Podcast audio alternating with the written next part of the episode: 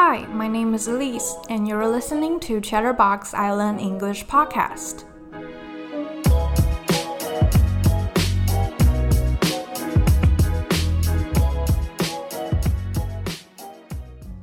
Welcome back to Chatterbox Island English Podcast. I'm your host, Elise. If you're new to this podcast, hello and welcome. This is an all English podcast, but we don't talk about grammar rules or vocabulary like other English learning podcasts. Instead, we just talk about some easy and everyday topics. And I usually put all the keywords of each episode down in the description, so feel free to check them out if you want to. I hope you'll find this show interesting and be sure to subscribe if you enjoy the content. So, in the last episode, we talked about online privacy and why it matters more than most of us think it does. If you haven't listened to that episode, you can go check it out after this one. And if you want to listen to any previous episodes of this podcast, you can click on any platform that you're listening to right now. For today's episode, we're going to talk about bullet journaling and why it's so popular. I'm sure some of you guys might have already heard about bullet journal or maybe you are using one right now. So bullet journal is basically a method of personal organization that is first developed by a designer named Ryder Carroll in 2013. It's a journaling system that includes to-do lists, upcoming tasks, habit trackers, yearly, monthly, and daily logs, and just other things you want to put down in a journal to better organize them. It started getting popular on the internet around 2015 to 2016. And because it's a personalized system and you can customize however you want it to be, many people start sharing how they do bullet journals online. So if you Google bullet journal, you'll see tons of different formats and styles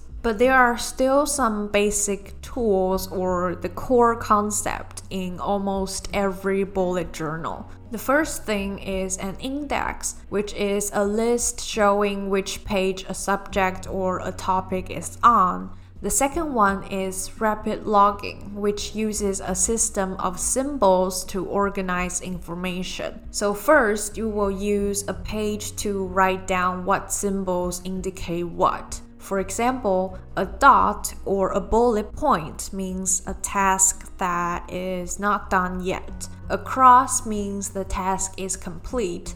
An arrow to the right means the task has been rescheduled to the future. A star means it's something urgent or important. And if you cross something out, it means it's cancelled or no longer relevant.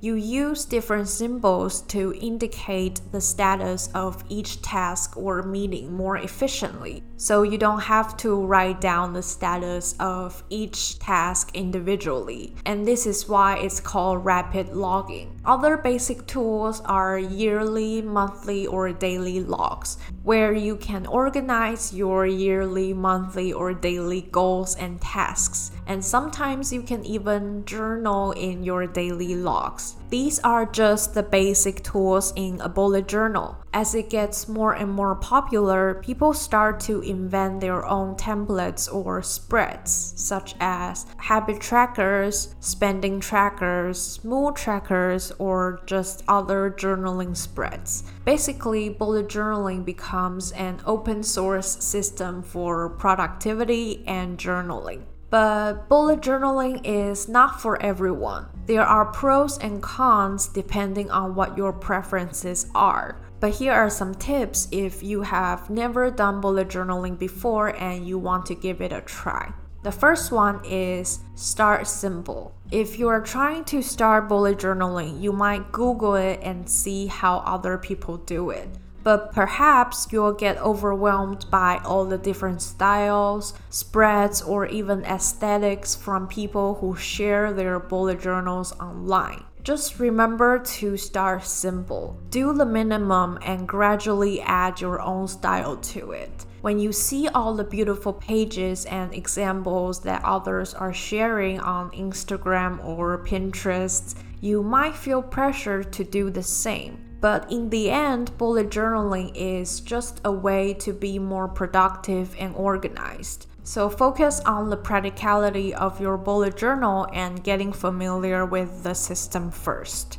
The second one is decide the purpose of your bullet journal. Once you are familiar with the concept of bullet journaling, you can start deciding the purpose of your bullet journal. Some people stick to the productivity of bullet journaling and only use it as an organizing tool. But there are also many other people who use it as an artistic outlet. That's why you'll see many people doodling or drawing on their bullet journals. It's a way for some people to depressure and just be creative. You can decide how you want your bullet journal to be. There's no right or wrong to bullet journaling. You just need to be sure of the purpose of why you are bullet journaling and find a way that suits you the best. The third one is don't plan too far ahead in advance. So even though there are yearly and monthly logs in bullet journaling, you don't have to write down every task or detail of each project in your bullet journal because you might feel pressured and overwhelmed by all the things that you need to do. You can write down the outline of your major projects or goals in the yearly log break them down into small sections in the monthly logs. In your daily logs, you can be more flexible and casual so you won't feel like everything is just about work in your bullet journal. And remember to leave some space for each log so it doesn't look too packed or overwhelming. I would suggest using rolling logs. So basically, it means you don't put down all the layouts of each daily log. You just check in every day and write down your daily log for that day. And then the next day, you start another daily log. So that way, you won't be limited by the space or the layout that you put down in advance. The fourth one is you don't need all the cool stationery. So some people use brush pens, expensive notebooks, washi tapes, or even watercolor for their bullet journals. But always remember, all you need is a simple notebook and a pen. You can add different tools and materials once you get the hang of bullet journaling and want to try something different, but they are not the necessities in bullet journaling. So, these are the four basic tips if you want to start bullet journaling.